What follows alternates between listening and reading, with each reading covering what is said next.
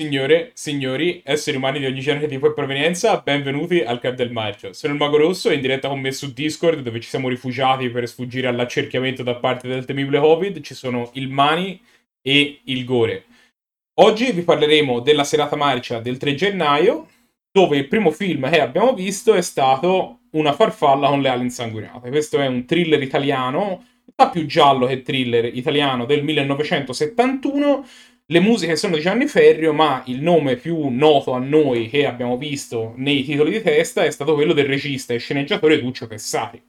Sì, Duccio Tessari è un nome, beh, ora, caro al club, ma caro un pochino a tutto il cinema di genere. Duccio Tessari è uno dei maggiori nomi insomma, degli anni 60, degli anni 70, oltre ad aver uh, diretto numerosi film, soprattutto spaghetti western con il suo attore feticcio, cioè che è Giuliano Gemma, uh, si è anche permesso di firmare alcune, alcune sceneggiature per Leone, insomma. Quindi è un nome importante, un nome importante per noi come esperienza cinematografica, ma un nome importante per il cinema italiano tutto.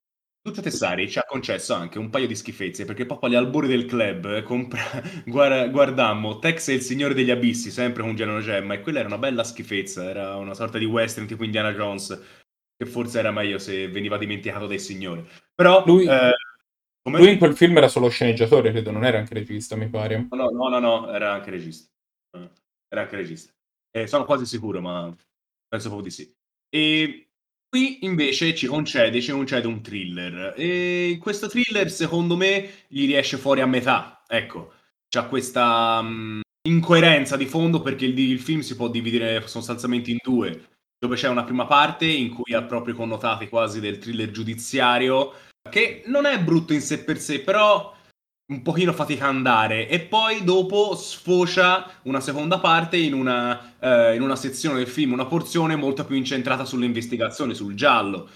E secondo me questo film soffre un po' degli stessi problemi che avevamo trovato in un altro thriller che avevamo visto recentemente, Giornata Nera per l'Ariete.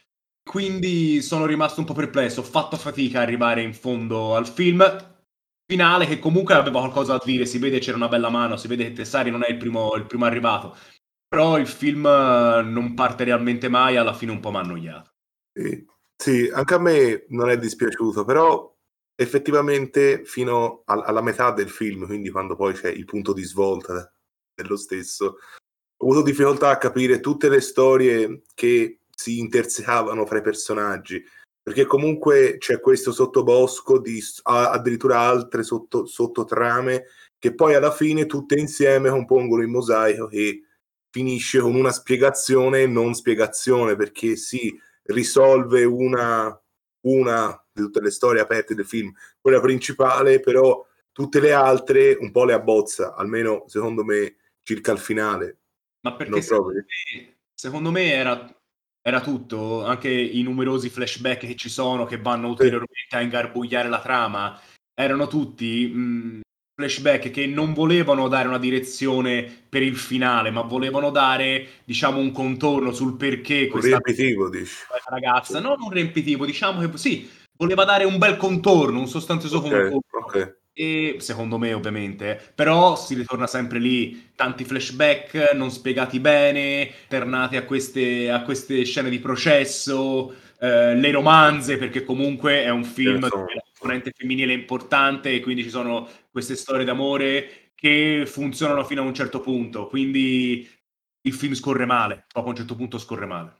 E poi anche proprio tanti tanti personaggi. Il film è un film che ha un cast molto più corale di quello in cui si vede in altri thriller, tant'è che in alcuni punti diventa forse anche quasi un po', un po difficile seguire, addirittura per saltare tutte le introduzioni all'inizio, durante i titoli di test, il film fa una carrellata con tutti i nomi dove ti fa vedere tutti, tutte le persone attraverso un'ombra a forma di farfalla per, per ritornarsi al titolo, dove scopriamo tra l'altro che il padre di uno dei personaggi, che è un personaggio minore che compare in un Oceano 2, si chiama Erifrando Villanova Venosta, che è un bel nome. E la madre Diamante, se ti ricordi. Ma Diamante sì. è il personaggio. Sì, esatto. Mentre quello era il nome... Ah, il nome vero? Ah, non l'avevo mica capito. No, no, no, era il nome, de- era il nome del personaggio. Ah, ok, ok, ah, no. okay. Speravo, speravo fosse un nome... Che, che peraltro tal nota Diamante si vede in una scena sola in cui dice due battute e poi Sì, sparisce. questa cosa è un po' da soap opera, eh. No, Sì, quello è vero. eh, un po' bruttino. Quello è vero. Un sacco di dialoghi